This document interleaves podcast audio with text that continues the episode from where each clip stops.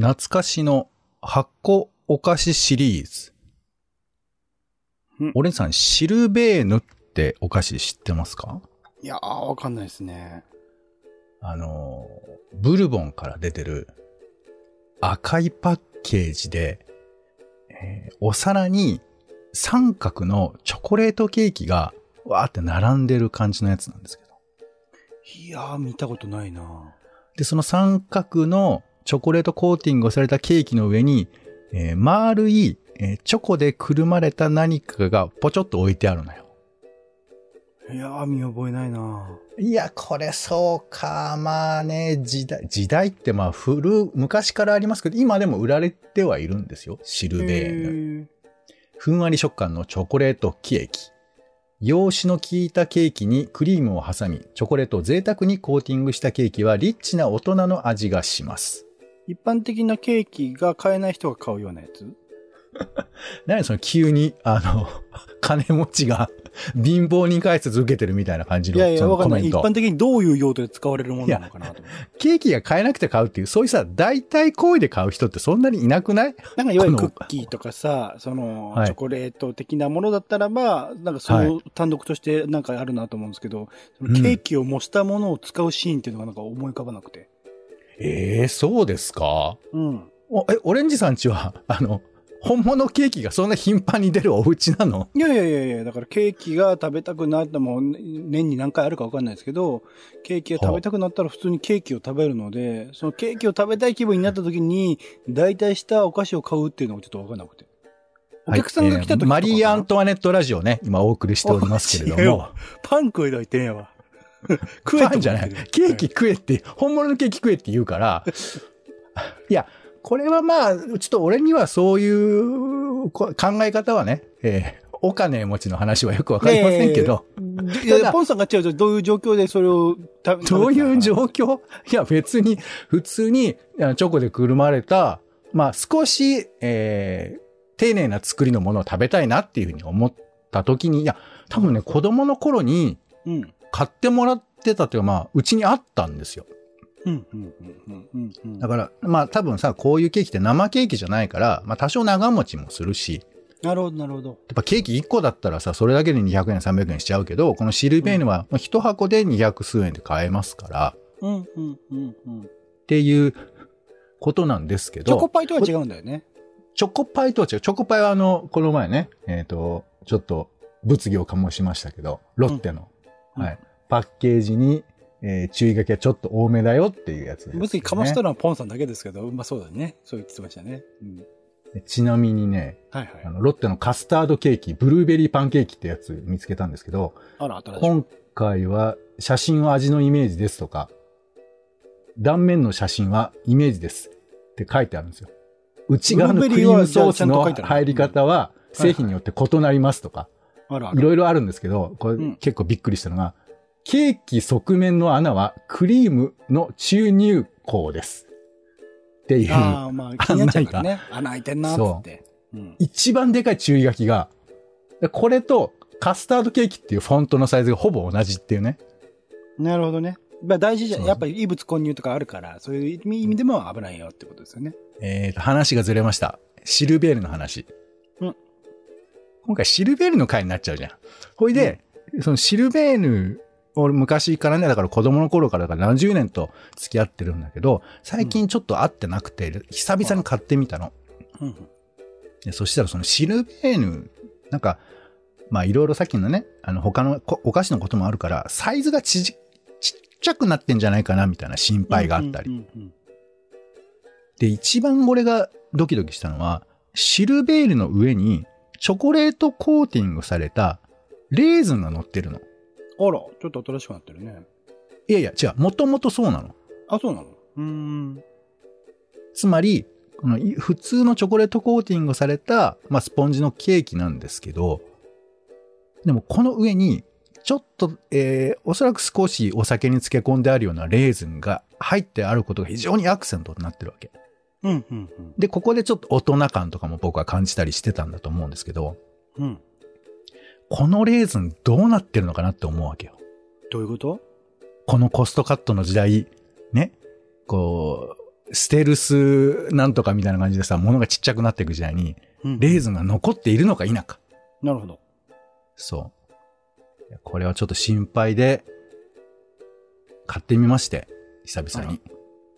でシルベーヌ食べて。で、シルベーヌをさ、普通にちっちゃいんだけど、これ、ナイフとかで切って食べると、いや、めちゃくちゃうまいのよ。うん、うん、これだから、オレンジさんぜひね、シルベーヌ食べていただきたいですけど、うん。あら。じゃあまあ問題の、あの、チョコレートコーティングされた丸の部分ね。ここが何者なのかっていうことなんですけど、はいはい。えー、まあそんな貯めることはありませんが、無事レーズンでした。すごいですね。そあの、そんなもんだよ。そんなもん。だから前に盛り上がりを持ってくるとこういうことになるじゃん。いや、すごい。こういうのをなんか待ってた気もします。この裏切られね。逆裏切られ。もうなんか、今気持ちよかったですね、ちょっとね。この気はい持ちよさありますね。やっぱりね。えー7分を無駄にしましたけれども、皆さんはいかがお過ごしでしょうか？えーはい、ということで、友達職は夫婦のちょっとした雑談から、ツイッターのところのネタの種など、直接役には立たないけれど、あなたと一緒に拾いたい。種ラジは世の中のいろんな種を探すポッドキャストです。はいよ。毎回街で歩いた話とかね、えー映画の話などいろいろ種を拾っております。うん。お相手はカルチャー中毒者のオレンジさんと、どうも。お天気さんポリンのポンの二人です。よろしくお願いします。お願いします。さあ、週の始まりはおしゃべりの練習場種枕です。うん。はい。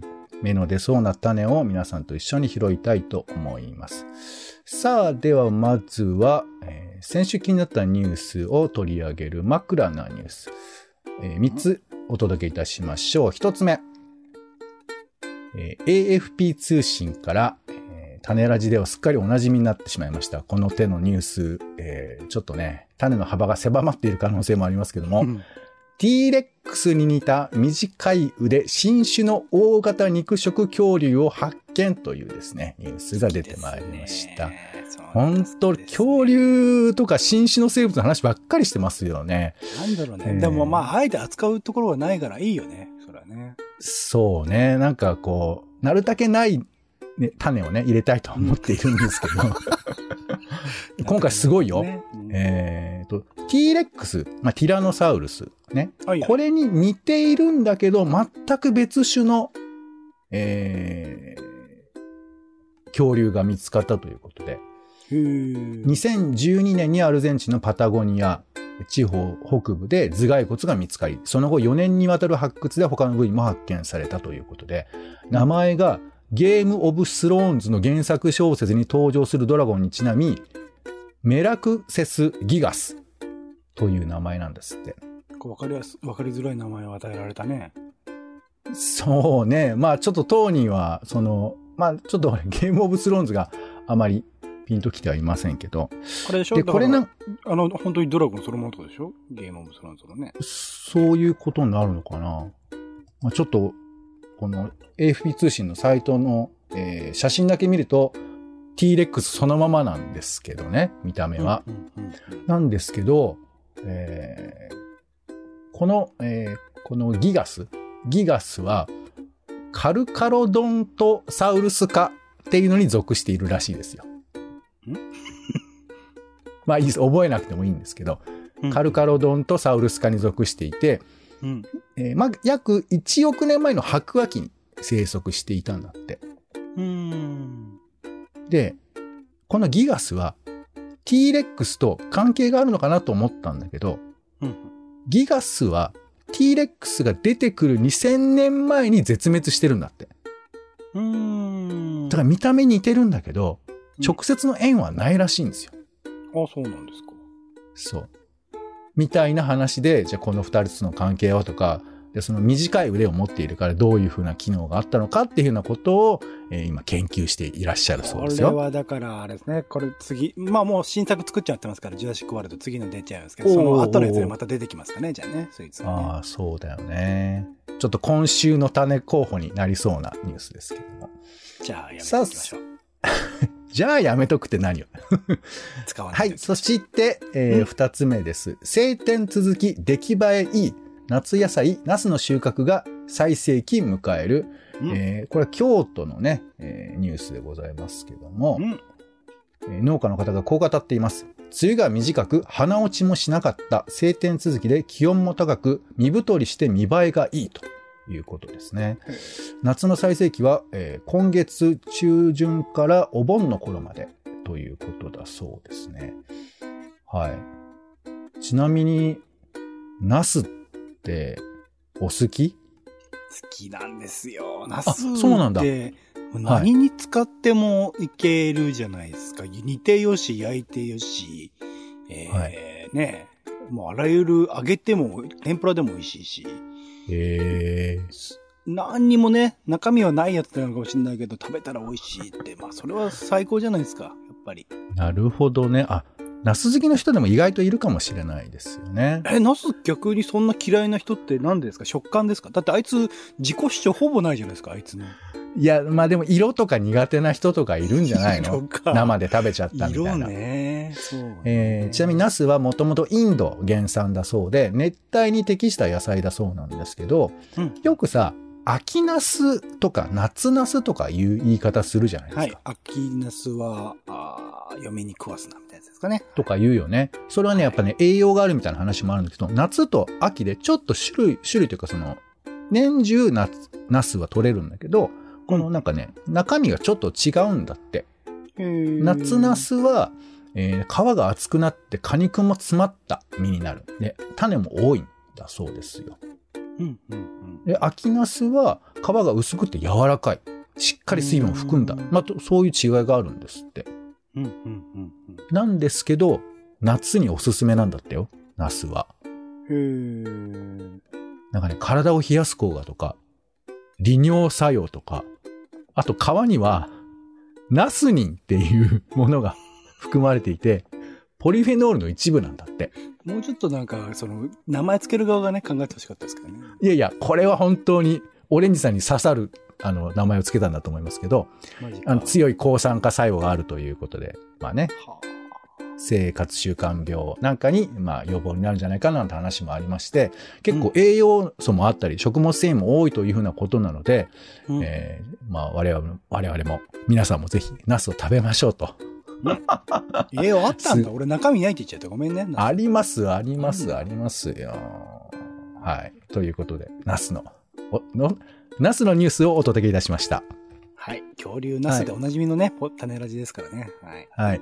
さあ、そして、えー、3番目です。ショッキングな情報から身を守るツイッター設定ということで、あまり僕ツイッター普段、あの、ちょこっとしか見ないんですけど、ツイッターには見たくない情報を遮断する機能がいくつかついているらしくて、まあ、これ詳しいんで後でお姉さん聞きますけど、例えばそのキーワードで閉じたりだとか、あと、はいはえっ、と、フォローしてない情報もなんかメディア情報とかも流れたり、あと動画が勝手に流れるとか、そういう風なものをあらかじめ止めておくみたいな機能があるらしい、みたいなことが書かれているんですけど、うん。お姉さんこういうの使ってると思いますけど、なんかあの、止めてる、えーなんか使ってる機能ありますか？まあ普通にミュートみたいなのも使ってるし、ブロックみたいな。あの、キーワードを入れとくってこと？ミュートっていうのは。キーワードミュートですね。例えば、東京五輪とかのキーワードミュートとか入れてたりしましたし、へえ。そういうのは、あの、普通に、なんて言うんだろう。うん、目に入れたくないものとかは普通に遮断するみたいなことはしてますし、けどね。うん、うん。とはいえでも、あのツイッターのそのハイライト機能というか、えー最新表示とね、ハイライトで表示するのありますけど、ハイライトにしとくと、なんかいろんなもんが、こう紛れてくるので、なんか嫌な感じはするなぁと思うときには、また最新に戻して、だからまあ自分がフォローしてる人たちだけ時系列順に流れてくるような形にしたりとかはしてますかね。うん。うんなんかこう、新聞とかだとさ、なんかチラッと見て、あ、ダメみたいな感じのことができるけど、そういうデジタル機器のものって出るか出ないかみたいな感じになりがちじゃない？そうっすね。そう、だからその辺で言うと結構こういうことをツイッターとかフェイスブックとかそういう大手の会社にお任せしなくちゃいけないっていうのは、なんというかちょっと悔しいなという気持ちもあったりするので、その辺はやっぱアナログってすごい助かるなって思ったりもしますけまあ、ど。新聞は金払ってるっていうことを考えると、やっぱツイッターとかもね、金払わ、まあ今それ進めてますけどね、ツイッター社は。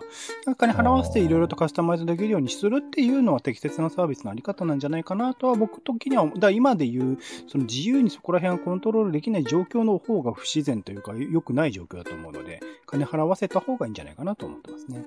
そうね。お金を払ってでもどこまでできるのかっていうのもありますけどね。うん。うん。はい。ありがとうございます。では続いて、話したくなった話題をぶん投げる種枕の枕なトピックスです。うんはい。では3つ話題出しますので、オレンさん選んでください。いいよまず1つ目です。えーこれは東京新聞の記事ですが、月間降りない駅、降りてみたらそこには、えー三鷹在住の2人が送還ということで、月間降りない駅というミニコミですよね。これが、まあ、紹介されてまして、えー英語版10ページの冊子には写真やイラストとともに街歩きで感じたことなどが軽妙な文章で綴られているということで、僕もたまたま一冊持ってたりしますけど、えーなんか作るときに、あ、取材のときに、えー下調べをしないというのがルールなんですって。うん。で、何にもなくてもいい。その代わり食事や買い物など必ず消費活動するようなことにしているというルールらしいんですけど、とにかく失敗することっていうのを、まあなんか、まああえてというと難しいんですけど、そういうことをやってらっしゃるそうでして、これこの前のあれじゃないですか、読書の半日旅じゃないですか。そうそう、まあまあ我々もね、あのそういう気持ちもあったりはするんですけど、えっ、と、500部作って、えー書店とかで売って、あ配布してるそうなんですけど、うんなかなかこのさ、結果が何もないとか、失敗するっていうことをあえてするって結構難しいことだと思うんですよ。うん。なんか思、あの、欲が出ちゃうというところもあったりするし、まあなんならその学びがあったみたいな言葉に結びたくなるから、ここはあえて失敗したいという話をしてみたいなというのが一つ目です。うん。うん。はい。そして二つ目、えー、こんなニュースがありました。IT メディアですね。日本漫画家協会インボイス制度に反対声明、本名バレなどのリスクを指摘ということで、まあ様々なリスクが、えーインボイス制度を導入すると出てきますよということを漫画家協会が伝えている記事がありました。さらに、えー参議院選挙の本当の争点11というですね、あの、ニュースサイトからですけども、デジタル化という記事がありまして、この記事ではデジタル化に特化して、まあ、各党がどんな、政策を出しているかということを挙げている記事なんですけれども、まあ、デジタル化一つとっても様々な、えーやっぱ論点というか考えるべきことがあって、例えばその巨大デジタルプラットフォーム企業に対し、個人情報保護やセキュリティ確保の観点から適切な規制を行います。みたいなことだとか、えーキャッシュレス、えそういうふうなものを、進めて、手数料の支払いなどにデジタル化を進めましょう。みたいなことだとか、えー独居老人の高齢者の見守りを推進しましょうとか、まあ、デジタルでできることを結構いろいろな政党が挙げてたりするんだって。で、これを、じゃあ選挙後どうなっているのかなっていうのは気になるし、まあ、先ほどのインボイスも、じゃあどうすんのって話は選挙後気になったりするんですけど、だいたい終わった後ってこういうのチェック見落としがちなので、終わった後でちゃんと思うことを改めて言おうっていう、終わった後で思うことという話が二つ目。うんはい。そして、えー三つ目です。これも IT メディアですが、ちょっとこれね、分析記事というよりがそういう状況があるらしいということで、すぐ投票で決めたがる子供たちと議論を敬遠し、深入りしない時代という記事がありました。えー教育によって人との摩擦を極力避けるようにプログラムされていたという側面があるみたいなことがあったり、あとその程度の問題ならすでに過去問に答えがあるという高度情報化社会に生きているという側面があるから、まあ投票で決めるとか、議論をあえてしないみたいなことが書かれていて、もちろんこれもうちょっと細かく考えなければ賛否はあるかと思うんですけれども、投票するってどういうことっていうですね、えーちょっとそんな話をしたいなという3つでございますが、オレンジさんいかがでしょうか？じゃあ、一つ目にしましょうか。失敗の話ですね。まあ僕は、人柱となりまして、いろいろと映画とかね、見たりとかしてるんですけど、うん。まあでも面白い映画ばっかりなんでね、失敗ができないんですわね。もう明らかに失敗するのを見るぐらいの時間と金の余裕はないっていう。この難しさはあったりするので、逆にね、あえてそういう映画だけ見に行くとかっていうのもありかな。もう面白い映画は面白いって分かってるし、もういろんな人がね、面白い面白いって論じてらっしゃるから、そういう意味で言うとね、なんか失敗するために見に行くみたいなことをしておけば、逆にその僕のコスト的にもカットできる、時間的にもカットできるっていう意味で言うと、いいのかもしれないなってちょっと今思いましたね。今、俺さん、コストカットって言葉言った？コストをカットしたいんですよ。お金をなるべく、あの、少なくして、逆にその、なんだろう、失敗する目的で行く映画のパンフレットとかグッズを買って行きたい。ああ。失敗に織り交ぜながら効率化を進めようとしてる今。効率化じゃないのよ、これは。失敗にどれだけのものを注げるかって話なのよ。ああ。いや、難しいよね。その失敗の定義もあるんですけど、なんかこう、意図的に精度高く失敗しようっていうのってどうなのって突っ込みたくなるじゃない？うん、どうだろう。でも失敗しに行かないとなかなか今失敗難しい時代だからね。そうだよね。いや、だから電車の乗り間違いとかって、かなり今、ないよね。そうね。だからあえてそれ、あえてそれを間違えちゃうと、それはそれで違うじゃないっていうのあるからね。そう、だから、いや、乗り間違って、だから、あえて間違えられないじゃん。あえて逆方向に乗るって、それはもう逆方向に乗ってることでしかないから。あ、でも全然知らない駅とかだとあるけどね。それはね、普通に。あ、勘違いでってこと？そう、いつも使ってる駅だったら、それはこの、ここ乗ってればこっちの方向行くなって分かってるけど、全然違う駅の乗り換えとかだと、それこそ築地駅とか僕間違えますよ、よく。ああ、そうね。だから、それを間違えと取るか、こうし、うん、あの、鍵括弧失敗なんだけど。そうなのよ、そうなのよ。それ要するにこの、なんていうか、これ何にもないだろうなってニヤニヤしながら歩くみたいな。わあ、この映画多分展開ないわーって思い、ニコニコしながら見るとか。それはいいよね。それ俺すごい幸せな時間だと思うね。そういう中に何か拾うみたいな。そうそうそうそうそうそうそうそうそうってことなんでしょうけどね。だから人生とかもこう生きれるもんならこう生きたいよね。そうなのよ。もうだから正解じゃん。もう9割9分正解が多分今世の中に溢れてる現状で考えると。はいはい。そっちの方が貴重だよな、きっとな。まあ、でもね、これ、で、こういうことのまとめ記事とかあったりするじゃん。失敗するための7つの方法みたいな。そうなってくるとね。そうなってくると違うんだよね。おっかない。だから本当ね、逃げるために、失敗するためになんか逃げなきゃいけないとか思うとわけがわかんないですけど。でもね、こんだけ失敗ってなかっこよく言ってますけど、結構失敗するの怖いよね。まあ、映画とかだったらね、全然命を失うことも仕事を失うこともないからいいかなと思う。もうほら、仕事とかさ、そね、まあ、家庭を作るとか、まあね、親戚関係とか、友達同士でとか、本当は失敗僕はこういうとこでもどんどんした方がいいと思うんだけど、なんていうか確実でみたいなところを選びたくなるし、なんなら、いや、そういうのはもう確実な方法あるんで、それが別にやる必要ありますとか、いうことすらなんか言われそうで、失敗しちゃった俺としては辛いみたいなところもありますね。やっぱリスクがないところでの失敗を意図的に生活の中に盛り込んでおくみたいなことじゃないですか。まあでもこういうこと言ってると失敗する余裕のあるやつはいいな、みたいな風にね、怒られそうですけどね。いやでもだって日常生活の中でそのね、ちょっと家の中にバナナ置いてみたりとか、そういうのバナナを、どういうこと？滑、滑って失敗するってこと？どういうこと？ああ、なんか、ちょっと今日の仕事も全部プライベートも完璧にやっちゃったなーって思った時に、ああ、あんなとこにバナナの皮があるって思った時に、はあ、ちょっと意図、意図的にね、失敗を仕込んでみるみたいな。みたいな。なんかそいつムカつくな。なんか家の中にバナナの皮を置いて、ニタニタしてるって、相当リッチじゃん。きついと思うよ。俺、めちゃくちゃ金持ちでしょ。闇が差してる感じがするよ、その人。バナナ成金って呼んでるよ、そいつは。バナナの皮しかない成金なんてかわいそうだよ。いや、それしかないことないでしょ。はい。えー、まあ皆さんもね、失敗を、えー、目をつぶってね、してみるみたいな、そんなこともあったらいいかななんて思います。では、今週の予定を先取る枕な予定です。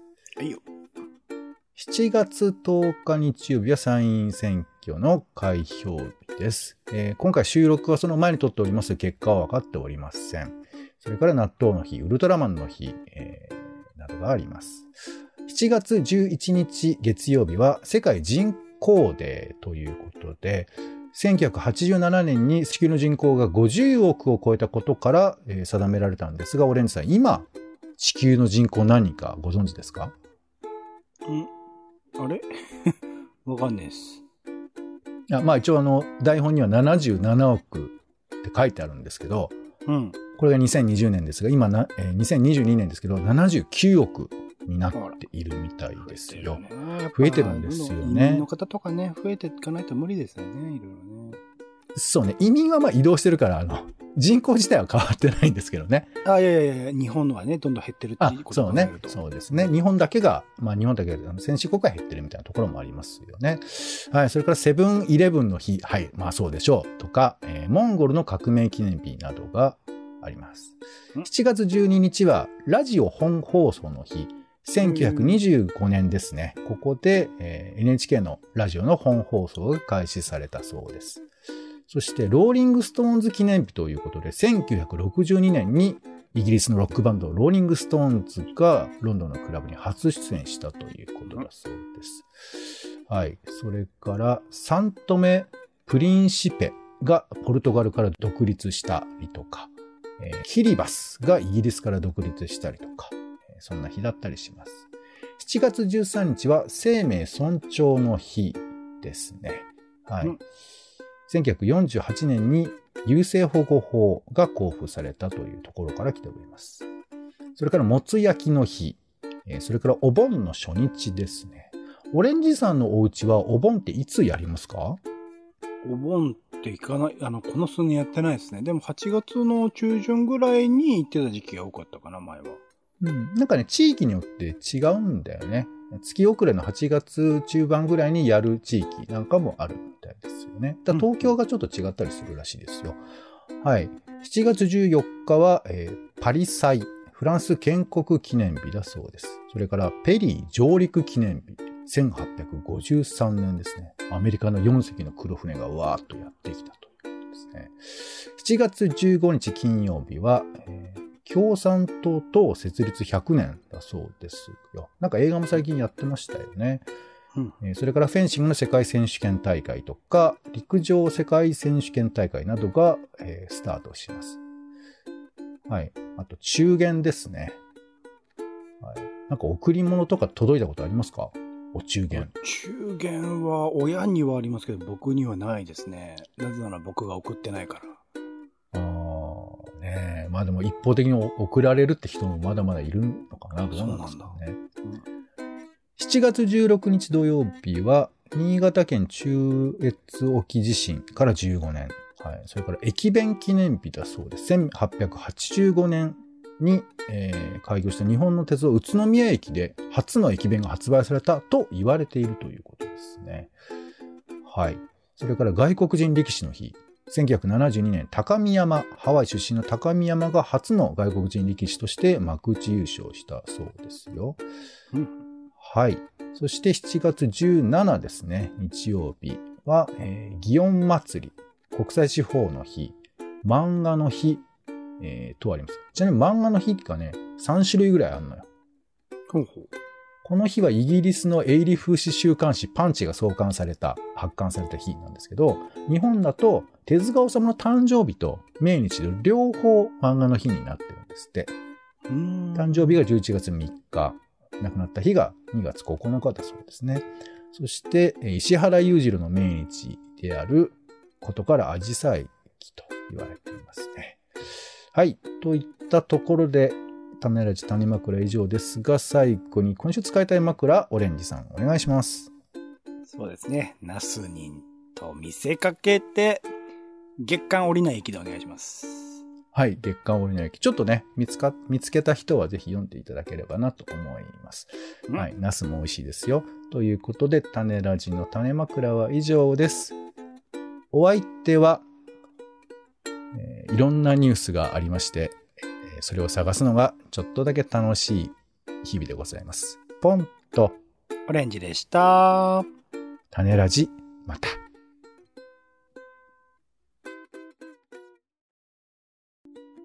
種ラジはほぼ毎日配信をするポッドキャストです。Spotify や Apple Podcast にて登録を。更新情報は Twitter。本編でこぼれた内容は公式サイト種ラジ .com をご覧ください。番組の感想やあなたが気になる種の話は公式サイトのお便りフォームからお待ちしています。